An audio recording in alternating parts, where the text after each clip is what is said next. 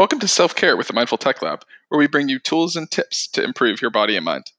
We do all of the research, experiments, and optimization and bring you the simple takeaways in always 10 minutes or less. Enjoy today's episode, and don't forget to subscribe to us in your favorite podcast app. Just search for Self Care with the Mindful Tech Lab.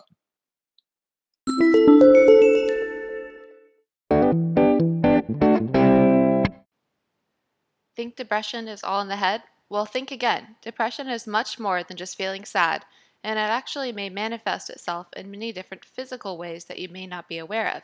So, today we're going to talk about eight physical symptoms of depression. Number one, headaches. There are many different types of headaches that range in severity and cause. A tension headache is a type of headache that is often seen with depression. It's normally a mild throbbing pain extending across the forehead between the eyebrows. Number two, fatigue. Feeling lethargic and having low energy is often a hallmark physical symptom of depression. If you have noticed a dip in your energy level, it is a good idea to check in with how your mood has been. Number three, nausea. Have you ever heard of the stomach being referred to as the second brain?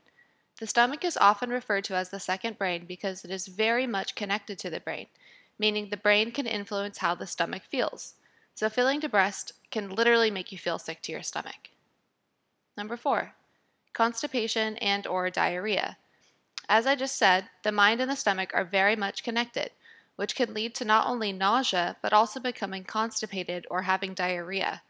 In practice, I've actually had many patients who've had problems with constipation and or diarrhea, and once I put them on antidepressants, the symptoms completely went away. It was pretty amazing to see.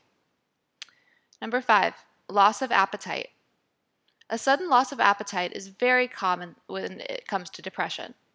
Number six, the opposite is true increased appetite.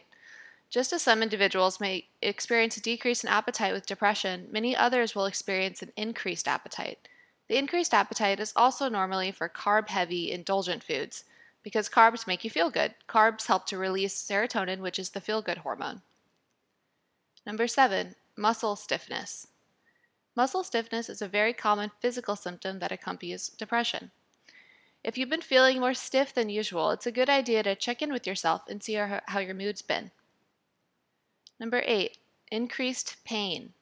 Depression may make your body more sensitive to pain. The most common areas for pain are the back, neck, and or shoulders. These are the main areas where we tend to hold stress and tension. So the main takeaways from today it's important to check in with yourself from time to time, especially if you've started to notice one or more of the symptoms I just talked about.